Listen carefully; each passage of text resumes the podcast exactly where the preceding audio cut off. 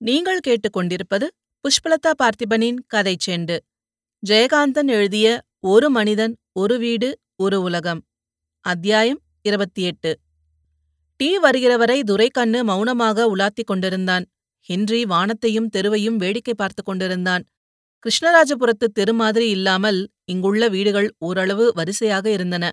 இந்த வீடு ஊருக்கு வெளியே தெருவின் கடைக்கோடியிலிருந்தாலும் கொஞ்சம் கோணலாக திரும்பியிருந்தது. இந்த வீட்டு திண்ணையிலிருந்தே தெரு முழுதும் பார்க்க வசதியாக அமைந்திருந்தது. தெருக்கோடியில் குறுக்காக மெயின் ரோடும் கொஞ்சம் ஜன நடமாட்டமும் தெரிந்தன. இந்த தெருவையும் தாண்டி இந்த வீட்டுக்கு பின்னால் இருக்கிற தோப்பையும் வயல்களையும் அடுத்த சேரிகளில் வாழ்கிற பறை சனங்கள் அடிக்கடி இந்த தெருவை கடந்து வீடு திரும்பிக் கொண்டிருந்தார்கள். அவர்களில் சிலர் கூடையில் சாமான்களும் கயிறு கட்டிய சீசாக்களில் எண்ணெயும் வாங்கிக் கொண்டு போனார்கள். அந்திக்கருக்களில் அவர்கள் எல்லாருமே நிழல்கள் மாதிரி தெரிந்தார்கள். தூரத்தில் போகிற ஒருத்தியை அவளது தாயோ சகோதரியோ அல்லது சிநேகிதியோ ஒருத்தி ஏ அம்மா கண்ணு நில்லு த நானும் வரேன் என்று கூப்பிட்டுக் கொண்டு ஓடி வந்தாள். அவர்கள் எல்லாருமே இறைந்தும் ஏதோ சங்கீதம் போல் ராகமிழுத்தும் பேசிக் கொண்டார்கள். ஹென்றி முழங்காலை கட்டிக்கொண்டு உட்கார்ந்தபடி தெருவோடு துரைக்கண்ணு உலாத்துவதையும் சேர்த்து பார்த்து கொண்டிருந்தான். துரைக்கண்ணு உலாத்துவது ரொம்ப கம்பீரமாக இருக்கிறது. ஒரு புலி உலாத்துகிற மாதிரி இருக்கிறது. ஒரு ராஜா தனது சேனை தலைவர்களுடன் ஆலோசனை செய்தபடி உலாத்துவது மாதிரி இருக்கிறது. அவன் குழந்தையை தோள்மீறி கிடத்திக் கொண்டிருக்கிற விதம் கூட ரொம்ப மிடுக்காக இருக்கிறது. அவன் பீடி புதைத்துக் கொண்டே உலாத்துகிறான். அந்த பீடி புகை நெடி சமயங்களில் பக்கத்தில் இருப்பவர்களையும் மசக்குகிறது. தோளில் கிடக்கும் குழந்தையின் மீது நெருப்போ சாம்பலோ பட்டுவிடுமோ என்று வேறு ஹென்றிக்கு பதைப்பாக இருக்கிறது. ஒரு கோடியிலிருந்து குரட்டின் மறு கோடி வரைக்கும் தரையை அளக்கிறவன் மாதிரி அவன் நடக்கிறான். சுவரில் முட்டிக்கொள்கிற மாதிரி கடைசி வரைக்கும் போய் நின்று திரும்பி மறுபடியும் வருகிறான். நாள் முழுதும் லாரியிலேயே உட்கார்ந்து ஓட்டுவதனால் இப்படி காலார நடப்பது அவனுக்கு சுகமாக இருக்கிறதோ? பப்பா எப்போதும் உட்கார்ந்து கொண்டுதான் பேசுவார். இப்படி உலாத்துவது அவருக்கு பழக்கமில்லை. அவர் பேசும்போது கண்ணை மூடிக்கொண்டு யோசிப்பார். துரைக்கண்ணுவுக்கும் அந்த பழக்கம் இருக்கிறது என்று ஹென்றி நினைத்து கொண்டான். டீ கடையிலிருந்து ஒரு பையன் டீ கொண்டு வந்தான். அவனுக்கு பின்னால் துரைக்கண்ணுவின் பிள்ளைகள் இரண்டு பேரும் ஓடி வந்தார்கள் டீக்கடை பையன் ஒரு தகர பெட்டி மாதிரி உள்ள தூக்கின் உள்ளே இருந்து டீ கிளாஸுகளை எடுத்து திண்ணையின் மீது வைத்தான். மேலே பிடியோடு உள்ள அந்த டீ தூக்கு பார்க்க வினோதமாக இருந்தது. இரண்டு பக்கத்திலும் மேல் பக்கமாய் திறக்கிற மூடிகளும் அதனுள்ளே கிளாஸ்கள் வைப்பதற்கு வாகாய் வட்ட வட்டமான குழிகளும் இருந்தன. அந்த தகரப்பெட்டியின் மீது பச்சை பெயிண்ட் பூசி ஐயனார் விலாஸ் என்று கோணலும் மாணலுமாய் வெள்ளை நிறத்தில் எழுத்தும் ஒரு சிவப்பு வண்ணத்தில் பூவும் வரைந்திருந்தது. ஹென்றி அந்த வார்த்தையை எழுத்துக் கூட்டி மனசுக்குள் படித்துக் கொண்டான். துரைக்கண்ணு குழந்தையை மடிமீது கிடத்திக் கொண்டு திண்ணை மீதமர்ந்து ஒரு கிளாஸை எடுத்து ஹென்ரியிடம் தந்தான். ஹென்றி அங்கே நின்றிருந்த சபாபதியிடம் உனக்கு டீ வேணாமா? என்று கேட்டான். வேணா என்று சொல்லி அவன் உள்ளே ஓடினான். துரைக்கண்ணுவின் மடியில் இருந்த குழந்தை அவனை டீ குடிக்க விடாமல் கையை பிடித்து இழுத்தது. ஓ உனக்கு வேணுமா? என்று குழந்தையை மடிமீது உட்கார வைத்து கிளாஸில் இருந்த டீயை ஊதி ஊதி அதற்கு வாயில் புகட்டினான் துரைக்கண்ணு. குழந்தை வாயில் வாங்கிய டீயை குடிக்காமல் வாயெல்லாம் வழிய பூ பூ என்று உதடுகள் அதிர ஓசை எழுப்பி தூவானம் மாதிரி துப்பிற்று. துரைக்கண்ணு செல்லமாக திட்டிவிட்டு டீயை தானே குடித்தான். டீக்கடை பையன் போன பிறகு நாளைக்கு இந்நேரமெல்லாம் தேவராஜன் சார் வந்துருவாரு என்று பேச்சை ஆரம்பித்தான் துரைக்கண்ணு. ஏன் தோர எனக்கு ஒரு யோசனை தோணுதே. நீ கிருஷ்ணராஜபுரத்துல நம்ம வீடு கட்டி முடிக்கிற வரைக்கும் இங்கேயே இருந்துங்கன்னு நெதம் ஒரு தப்பா அங்க போயிட்டு வர்ற மாதிரி வச்சுக்கினா என்ன? எப்படியும் காத்தால லாரி போக போகுது சாரச்ச வரப்போகுது.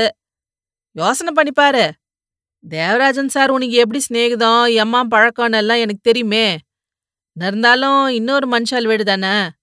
வந்த உடனே அங்க போனதும் அவர் ரொம்ப உங்ககிட்ட சிநேகிதம் ஆயிட்டாருன்னு தெரியுது. இப்ப நம்ம இங்க இருக்கிறப்போ நீ யோசனை பண்ணி பாரு. எப்படி தோந்தா அப்படியே செய்யலாம். என்று தயக்கத்துடன் சொல்லி புன்னகையுடன் முடித்தான் துரைக்கண்ணு. ஹென்றிக்கு இவன் என்ன சொல்லுகின்றான் என்று தெளிவாக புரிந்தது. அதில் உள்ள நியாயமும் தெரிந்தது. நீங்க சொல்ற மாதிரியே செய்வோம். மிஸ்டர் தேவராஜன் ரொம்ப தனியா இருக்காரு. அவர் வைஃப் கூட ஊர்ல இல்ல. மெத்த மேல ரூம் இருக்கு. நான் அவர் கூட இருக்கிறது அவருக்கு துணையா இருக்கும் போல இருக்கு. அதனால வாரத்துல ஒரு நாள் ரெண்டு நாள் அவர் கூடயும் இருந்தால் அவருக்கு சந்தோஷமா இருக்கும். என்று ஹென்றி தன்னை அனுசரித்து பேசியதில் துரைக்கண்ணு மிகவும் சந்தோஷமடைந்தான். சற்று நேரம் இருவரும் மௌனமாயிருந்தனர். பெரிய பையன் எங்கோ போய் விளையாடிவிட்டு முழங்கால் வரை செம்மண் புழுதியுடன் வந்தான். அவன் சட்டை முழுதும் வியர்வையால் நனைந்து கிடந்தது. எங்க சார் பந்து விளையாடிட்டு வரீங்களா? என்று கிண்டலாக கேட்டான் துரைக்கண்ணு. அவன் ஆமாம் என்று தலையாட்டியதும் திட்டினான். பொடப்படா மம்டி மம்டி. பரீட்சை வரப்போகுதுல்ல? இப்போ ஒரு வாரத்துக்கு பந்து விளையாடாட்டி என்ன? போ போ போய் படி. டே பசங்களா எல்லாரும் கூடத்துல விளக்கேத்தி வச்சுக்கின்னு படிங்க. இப்ப நான் வந்து பாப்பேன். என்று அதிகாரமாக கத்தினான் துரைக்கண்ணு. அம்மா அண்ணாரு அதான் உங்க அப்பா எப்படி காலமானாரு? வயசு ரொம்ப ஆயிருக்கும் இல்லையா? கிழவரா இருந்தாரா? ரொம்ப தளர்ந்து போட்டாரா? என்னை பத்தியெல்லாம் பேசுவாருன்னு சொன்னியே. என்ன பேசுவாரு? என்று மிகுந்த ஆவலாதியுடன் குரலை தாழ்த்திக் கொண்டு ஹென்ரியின் முகத்தையும் கண்களையும் கூர்ந்து பார்த்து கேட்டான் Duraikannu. Papa was sixty five என்று தான் யோசிக்கிற மாதிரியே ஆங்கிலத்தில் சொல்ல ஆரம்பித்த ஹென்றி சற்று நிதானித்து அவருக்கு அப்போ அறுபத்தஞ்சாயிடுச்சு என்று மொழிபெயர்த்து சொன்னான். அவர் படுத்த படுக்கையா ஒன்னும் கிடைக்கல. ரொம்ப போனால் பத்து நாள் படுத்திருப்பார். அதுவும் அந்த லாஸ்ட் ஒன் வீக் ஹாஸ்பிட்டல்ல இருந்தார். நான் எப்பவுமே அவர் கூடத்தான் இருந்துச்சுது. அப்படித்தான் எனக்கு பழக்கம். அவர் ரிட்டையர் ஆகி பத்து வருஷமாச்சு.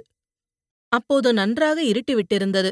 இவர்கள் பேசிக் கொண்டிருக்கையில் சற்று முன் நவநீதம் வந்து மாடத்து விளக்கை உள்ளே எடுத்துக்கொண்டு போய்விட்டாள். துரைக்கண்ணுவின் முகம் இருட்டில் சரியாக தெரியவில்லை. தெருவெல்லாம் நல்ல இருட்டு. உள்ளே பையன்கள் இறைந்து படித்துக் கொண்டிருந்தார்கள். பப்பா கிட்ட இத செய்யுங்க அத செய்யாதீங்கன்னு எல்லாம் நான் சொன்னது கிடையாது. அவரும் என்ன அப்படியெல்லாம் சொன்னதே இல்ல. ஆமா அவர் அதெல்லாம் அப்படியெல்லாம் சொல்ல மாட்டாரு என்று அவன் கூறியதை அங்கீகரித்து துரைக்கண்ணுவும் தலையை ஆட்டிக்கொண்டான். ஏன் தோர அவரு கிறிஸ்துவரா மாறிட்டாரா? என்று கேட்டான் துரைக்கண்ணு. இல்ல மம்மாதான் கிறிஸ்டியன். அவர் எப்பவும் போல இருந்தார். பிள்ளையார் கோயிலுக்கு போவார். ஹிந்து பிரேயர் சாங் எல்லாம் பாடுவார்.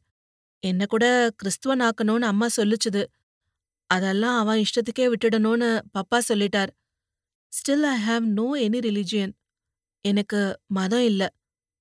ஆனா சாமி கும்பிடுறியே? என்று குறுக்கிட்டு கேட்டான் துரைக்கண்ணு.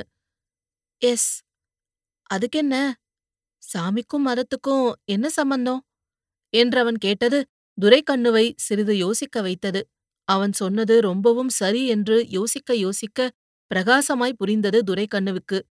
திடீரென்று தலையை உலுப்பிக் கொண்டு சிரித்து அவனை பாராட்டினான் துரைக்கண்ணு. சாமிக்கும் மதத்துக்கும் என்ன சம்பந்தம்? சபாஷ் தர? இத்துடன் ஜெயகாந்தன் எழுதிய ஒரு மனிதன் ஒரு வீடு ஒரு உலகம் அத்தியாயம் இருபத்தி எட்டு முடிவடைகிறது. இது போன்ற பல சுவாரஸ்யமான கதைகளை கேட்க கதை செண்டு சேனலை லைக் பண்ணுங்க கமெண்ட் பண்ணுங்க. மறக்காம சப்ஸ்கிரைப் பண்ணாதவங்க சப்ஸ்கிரைப் பண்ணிடுங்க. நன்றி.